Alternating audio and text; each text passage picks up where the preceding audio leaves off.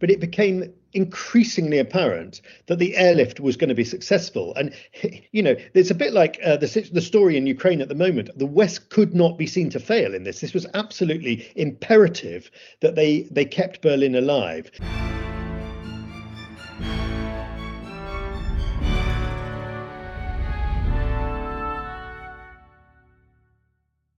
Hello, and welcome to the Aspects of History podcast. My name is Oliver Webb Carter, and I'm the editor and your host. In the second part of my chat with Giles Milton on Berlin after the war, we talk about some of the characters involved in the story, and then the main event of the period, the Berlin airlift, which I nearly neglected to bring up and which Giles helpfully reminded me.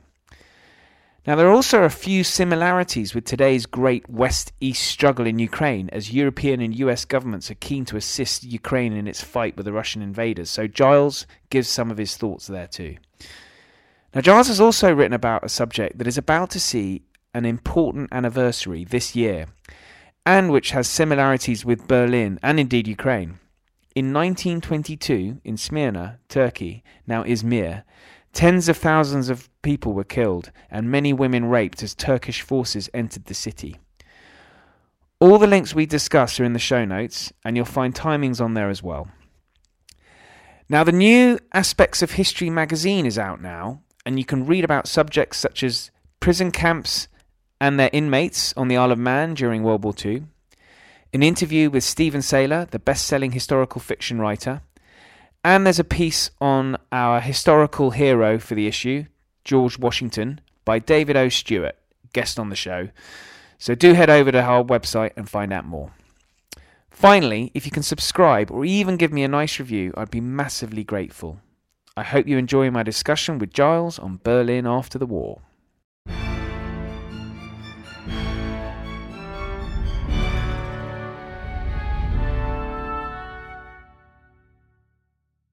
So Ernest Bevin, he wow, what a what a man. I mean, I, I didn't really know that. I, I, I haven't read much about him apart from in your book. So he's just this sort of larger than life man of the left, but hates communism. Fascinating man he is a fascinating man. He was the one person when he he came back to the Potsdam conference as the representative of the new Labour government, Churchill having been having been sent home, and uh, his one of his famous phrases was, "I'm not going to have Britain barged about," he said.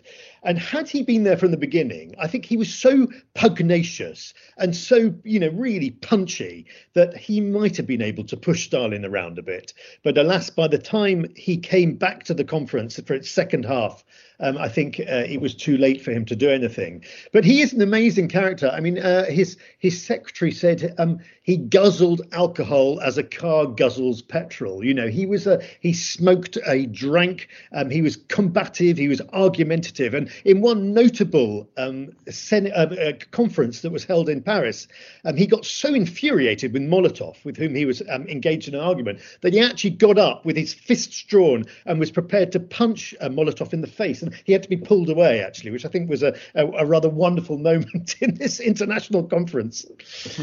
I, I can't imagine uh, Douglas Hurd or Margaret Beckett doing something like that. That's fantastic.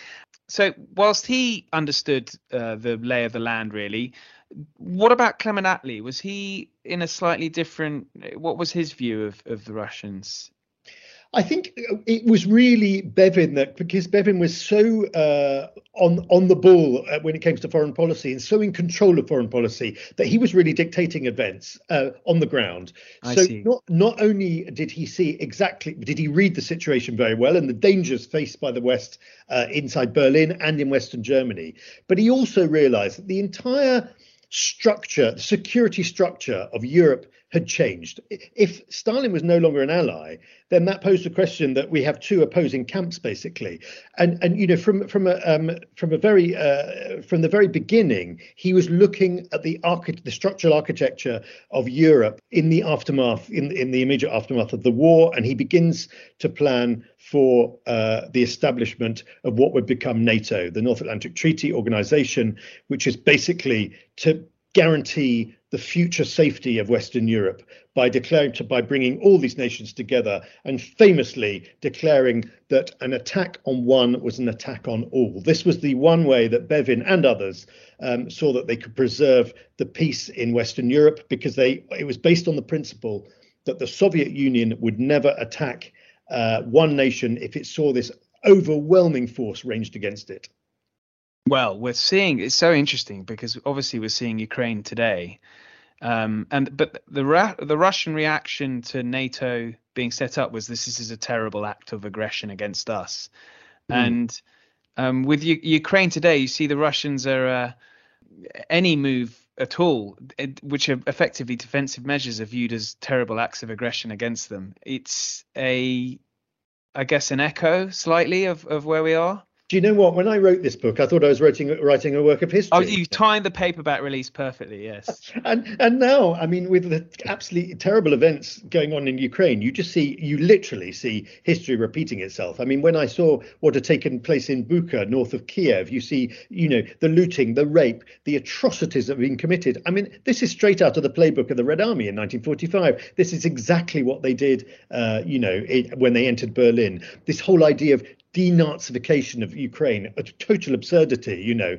Um, but uh, that Putin knows that this word denazification has a very powerful sort of imagery uh, inside Russia, and and and you're right to say the whole uh, you know NATO a couple of years ago, NATO seemed like a spent force, you know, uh, especially under when Trump was president. Now, of course, we're all talking about NATO and it's a, a, new renaissance for NATO. And this takes us right back to, I think, Colonel Frank Howley, who he said um, repeatedly that the only language the Russians will ever understand is the language of force, and th- that they will never dare attack Western Europe if uh, the nations form themselves into a, into an organization, a defensive alliance, basically, because they know that they can't win, and they will never fight um, if they think they can't win. And so I, I, I think, uh, yeah, you really get a sense of sort of deja vu when you see what's taking place now uh, uh and what took place in 1945. Um, so I was interested in your your view on this. Actually, do you think that the Allies have not been as strong as they should have been against uh, Putin's Russia, or the I, West? I should I probably describe as that. I think the problems for Ukraine really begin with the West's pathetic response to the uh, annexation of the Crimea in 2014 uh, that they basically, we in the West did absolutely nothing. And that made Putin think, ah, well, I think I can get away with slightly more. I've taken one one bite, I'll take a, an, an even bigger bite, you know. But something did happen in the meantime. Something very important happened in the meantime. And that was that the West, the West, particularly America, began actively training uh, the Ukrainian army. The Ukrainian army in 2014 was a pretty hopeless force. Um, it has transformed itself in the years, in the intervening years, which is why we're seeing it fighting so effectively, far more effectively, it should be said, than the uh, than the numerically superior Russian army. Well, well, heading back to 1946, because there's a there is a little bit of an echo because uh, with with the establishment of NATO, that meant that American isolationism, which had obviously not been um, during the war, but that, that they, they were forgetting about isolationism for, for um, the foreseeable future with the establishment of NATO. I guess nowadays the Americans are having to think seriously about that again. But um, so we have we have NATO established, and then the Kommandantur sort of uh, rather collapses, doesn't it? Yeah, we've actually slightly jumped ahead we, of ourselves here because, oh, right. because we need to we need to step back a bit because NATO, of course, was established in 1949. So all the, the, yes. the a lot of the drama that is taking place in Berlin actually takes place before this, and and really the establishment of NATO is in many ways a reaction to the a massive uh, sort of standoff uh, and the uh, that's going to take place in Berlin with the blockade and then of course the Berlin airlift. So I don't know, maybe we should. yeah, that's quite important. to mention that. yes, the Berlin and um, the Berlin airlift or the blockade and, oh, and what we should also talk about what is is a great character in there. Well, I, I, I use great as in amusing to read about, but he's a pretty dislikable character. Is um, the representative of Stalin in in Berlin, Walter Ulbricht. Yes. So um, one of the plans that Stalin had to try and take over Berlin, to basically kick out the Western Allies and take over the entire city, he had trained up a small band of uh, German communists who'd fled the Third Reich and taken uh, sought exile in Moscow during the war. They'd been trained up um, and they were going to be t- dropped back into Berlin at the end of the war and surreptitiously, secretly take over the local administration um, the, the, the local the mayor the town halls inside the various sectors uh, uh, and and and you know regions of Berlin. And this is precisely what Walter Ulbricht and his small band of uh, communists they proceeded to do working on the on the ground with local mayors inside the city and everything. They began to um, take over the remnants of the um, existing sort of organized this the structure of the city if you like including and most importantly the police force. Uh, they they put it, they they brought in a chap called Paul Markgraf, an ex-Nazi turned communist, uh, formidable uh, individual, in fact, who who uh, appointed himself really as head of the Berlin uh, police force. So this meant that when the Allies, the Western Allies, when the Americans, Brits, and French arrived in Berlin, there was already this sort of network of communists sort of working beneath the surface to try and take control of the city with the active support of the Red Army, who are also, you know, are based in the east of the city. So, eh, as communists, I guess, did they flee before the? Did Ulbricht flee before the war or during the war? He uh, he fled, uh, I think, at the beginning uh, when things turned very difficult for communists in the Third Reich. So early on, he fled to Moscow. He'd spent many years in Moscow. He knew Stalin very well on a, on a personal level, and he was dropped back into Berlin pretty much the same time. I mean, just a couple of days after the Red Army had entered and captured the city. So he was there from the very beginning, making contact with other communists who'd remained in the city underground, working in great danger, it should be said, during the Third Reich. So they tried. They were trying to form form some sort of structure that they could use to, to help the Red Army take over the city when, when the moment came. And it's interesting because Berlin, of all German cities uh, during the war, was probably I don't I don't know if it's um, a great way of describing it, but, but not the most fervent uh, Nazi city in Germany, uh, but um, uh, Munich being probably the most pro. That's right. I, I, mean, if you look at the uh, election results in the in the elections that preceded the forming of the Third Reich, Berlin voted uh, in, a very small percentage for the Nazis. So yes, it was not a Nazi, a natural Nazi stronghold. In fact, it was much more, it's sort of more open-minded, much more tolerant. Um, so uh, yeah, so uh, and with a with a, quite a sizable communist presence actually in the city. The Kommandantur uh, is is is on borrowed time really isn't it? And and that that collapses and and then we get the airlift. So uh, Yes.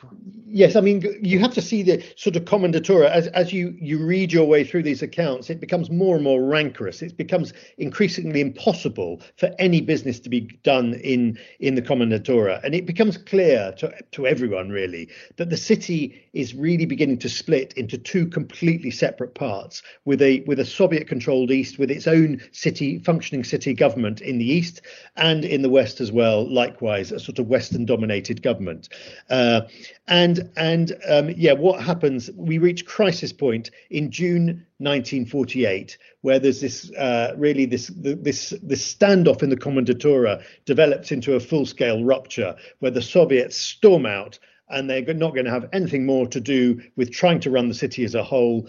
And what do they do? They slap a blockade onto West Berlin. They do what the Americans and Brits have feared all along. They cut the motorway they cut the rail links into Berlin, and suddenly you have a small garrison of American and British troops in the city, unable to replenish their supplies, unable to bring any food or weaponry, it should be said. Uh, and also, they have some 2 million West Berliners in their sectors of the city who have got no food because um, traditionally, Berlin gets all its food from eastern Germany, from Pomerania, from areas like that. These are under control of the Red Army, and the Red Army is not going to allow any supplies into West Berlin. So basically, you have this small area of the city uh, with two million people and two and, and, and two major garrisons who can't get any supplies by rail or by road. What are they going to do? They either are going to abandon West Berlin And this is something that Colonel Howley said, we will never do. He says, I will never, ever leave Berlin. But that begs the question how on earth are you going to keep this city alive? But West Berlin alone needs a minimum of 4,000 tons of food a day just to keep the people from starvation. Howley says we're going to try and do it by air, and thus begins the famous Berlin airlift. Most people, including Stalin, think that this is logistically impossible. You know, the, the planes they have uh, available at the time can carry a maximum, each plane, a maximum of four tons of supplies in. They need 4,000 tons a day just to keep the city alive. But the, the, the airlift is really one of the most well, it's the most remarkable sort of episode I think in that immediate post-war history, and uh, certainly in the book, it's uh, it forms a remarkable few chapters of the book. I, I I hope because what you have this extraordinary effort on the part of the Americans and British to bring in every serviceable plane that they have across the world into West Germany. And these planes are then going to fly uh, all the supplies that are needed into West Berlin. They're going to fly continuously round the clock, flying at six different levels, uh, landing every few seconds into Berlin's two serviceable airports, uh, bringing in everything that Berliners need. And it is really a quite remarkable achievement. It really is, and and over a winter as well. So the weather conditions must have been very difficult for the pilots. Exactly, and and there are two key characters I think that are worth sort of flagging up here because, as I say, most people said logistically this was impossible, but there happened to be in the British sector of Berlin at the time this eccentric. Uh, sort of boffin, if you like, called um, Air Marshal Rex Waite, and he was um, he was uh, a mathematical genius, basically. And he uh, looked at what was needed and he looked at the planes they had available and he worked out that it was just about mathematically possible to supply uh, West Berlin with the supplies needed if they uh, if they were if they constructed this sort of um, amazing timetable of planes, the schedule of planes landing into Berlin. So he said to the Americans, this is actually possible. And the Americans then looked at who could actually uh, command this airlift. And they turned to this extraordinary general called General, he was known as General Tonnage Tunner. Um, he, and he had been spent his war flying in supplies and explosives into uh, Chiang Kai-shek's forces in China during the war, flying a highly dangerous airlift operation over the Himalayas, dropping supplies into the Chinese. The Americans immediately realized he was the world export expert in in flying in supplies in in an airlift situation. And if anyone could do it, uh, General Tunner could do it. So basically, uh, they took uh, Reginald Waite's sort of blueprint, mathematical blueprint, they gave it to General Tonnage Tunner, and they basically said, get on with it, you know. And Tonnage Tunner d- did just that. He brought in every available plane from around the world and set in motion the uh, the Berlin airlift. With I have to say, throughout with the support of of Colonel Howley, who was um, you know had sort of very uh, genius ideas like dehydrating fruit and vegetables, bringing it in because it weighed less, all sorts of you know little sort of logistical tricks, if you like, which enabled them to keep Berliners alive in these desperate times, and they were desperate times because, as you mentioned. Um, in the autumn and the winter, Berlin is notorious A for its fog, and B for its uh, cold weather, snow, uh, which falls, you know, over much of December, January, February. But they managed to overcome these hurdles and keep the Berlin airlift going, um, despite massive provocation from the Soviets, who, it should be said, never dared shoot down the Allied planes, but they did pretty much everything else that they could do to try and thwart the airlift it is one of the most amazing achievements. Uh, the Russians, did they view this as a sort of humiliation, the fact that they were una- unable to really isolate Berlin to such an extent that the Allies would leave? I think they did. I mean, look, they, they kept up the uh, the uh, blockade of Berlin, of West Berlin, for almost a year, but it became increasingly apparent that the airlift was going to be successful. And you know, it's a bit like uh, the the story in Ukraine at the moment. The West could not be seen to fail in this. This was absolutely imperative that they they kept Berlin alive. So they threw absolutely everything at it. And I think Stalin realized by the spring of 1949 that uh, that the Western Allies were going to make this work and they were not going to back down. And he gradually, through in in the sort of back rooms of power, he began to um, his diplomats began to talk with the Americans and British diplomats and find a way out, or find a way to climb down from this um, impossible situation that he put himself in. And and gradually, uh, after uh, detailed, complex, and fraught negotiations the Soviets agreed to lift their blockade and reopen the autobahn and the railway link into Berlin. And it was seen, it has to be said, by West Berliners and by the West as a whole as an absolutely triumphant victory. It was the first, it had been the first battle of the Cold War and had been the first victory for the Western powers of the Cold War. Yeah, it's it's it really is the the opening the, the the Cold War starts here, doesn't it? And and so with NATO's creation, that's where your book ends. But we then get the wall. The wall comes up sort of um, in in '61. So the Soviets are never happy with a kind of the situation that that we we ended in in '51.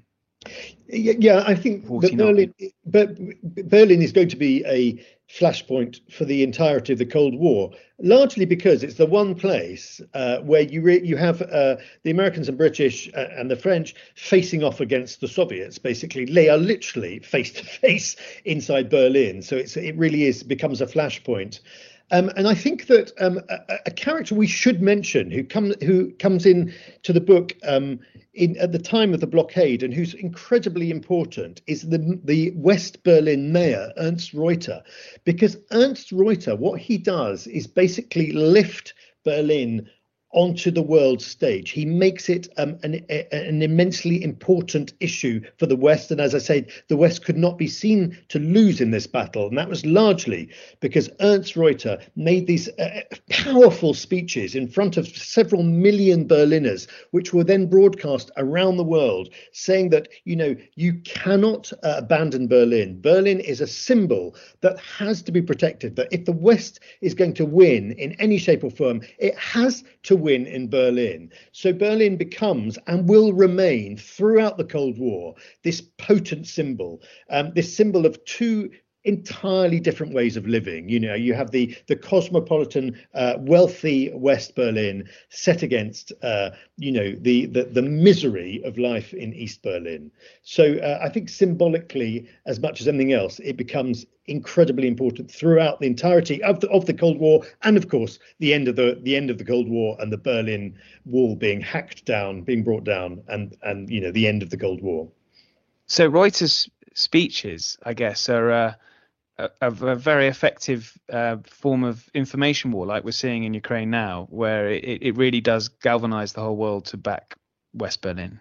Exactly. He really upped the ante, if you like. And while uh, the Americans and British could bring in food and supplies into Berlin, Reuter's role was to uphold the, the morale of Berliners. This was incredibly important in a siege situation. You know, they Berliners were very hungry. They had to hold out and they didn't know for how long. And you have this uh, orator standing up, delivering these speeches, um, saying that the, the, the, the West is not going to back down. He really um, inspires confidence in Berliners. And he is there side by side with Colonel Howley all the way through uh, the blockade of Berlin. There's an extraordinary picture in the book of him giving his speech with the Reichstag behind him, which looks like it could be 1945 and the, the Soviets have just left, but it's four years after and it's still in a bit of a state. Yeah, I mean the city uh, remains in ruins for a considerable time because the you know the city not only had the Red Army fought their way into the city and caused you know immense destruction, but of course the uh, you know the RAF and the Americans had been bombing Berlin you know for the better part of four years as well. So the place was was uh, in absolute rubble and would remain so. But you're right to mention that photo because that photo is very striking, not least for the the size of the crowd that he's addressing. There were more than a million people listening to that speech in inside Berlin. And of course, it was then broadcast around the world, and everyone in America and Britain and the West are listening to this speech as well. When you hear that speech, when you hear the powerful oratory that uh, Ernst Reuter uses, you realize why the West simply could not abandon Berlin, that it had to stand by it, and it had to make sure that it was going to win this battle. Well, it's. Uh an amazing story. It really is. So I really do recommend our listeners. There's a link to Giles's book. Um, now, I just wanted to mention a couple other things because, Giles, you're a bit of a master at podcasts anyway, aren't you? You have your own one, Unknown History, so I recommend everyone head to that. You've just done an episode, haven't you, or, or last month? Oh no, it's a bit of a while ago actually. Since I did, uh, it was actually when the book came out in America. I, we had a, a, a, launch, a big a big set of uh, episodes there, so people can listen to that. Anyway, as you say, unknown history. You'll get uh, a lot more about Berlin there.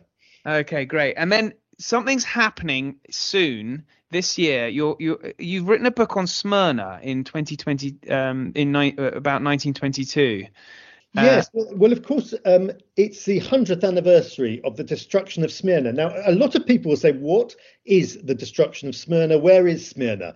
Smyrna uh, was the most um, cosmopolitan, tolerant, and importantly, majority Christian city in the Middle East. It is nowadays Izmir um, on the west coast of Turkey. In 1922, it was Smyrna. And um, this became the battleground for a, a, massive battle between the Greeks and the Turks. The Greeks, supported by the West heavily, by particularly by the British and British um, weaponry. The Greeks, of course, had invade, invaded uh, Asia Minor and were trying to claim back vast uh, areas of land in Asia Minor for the Greeks, re-establishing, if you like, the old Byzantine Empire. And the Greeks were eventually defeated, and they were the Greek army was pushed back to this great city, this incredibly cosmopolitan city full of uh, Europeans, Americans, Greeks, Armenians, Turks, what, what have you.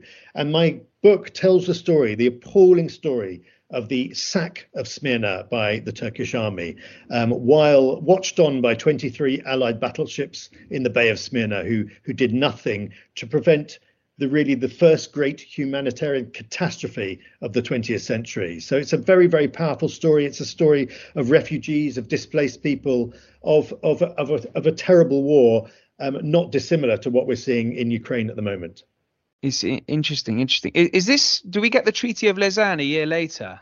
We do, and that's where you get the the first great uh, shift of populations, where it's decided to uplift, uproot all the ethnic Greeks in Turkey, several million of them, and move them back to back to Greece, um, and move the Turks, the many ethnic Turks who live in Crete and elsewhere in Greece, and ship them over to Turkey. So, so this is deemed to be a, a, solution. Of course, it ruins millions of people's lives, um, and of course, this great uh, cosmopolitan city this tolerant city is uh, burnt to the ground. Uh, there's nothing left of Smyrna at the end of September 1922. So it's a sort of salutary tale. And as you say, uh, it's the 100th anniversary coming up. And certainly in Greece and possibly in Turkey, it will be marked uh, in, you know, and commemorated uh, for the for the sort of profound it ha- effect it had on both of those nations.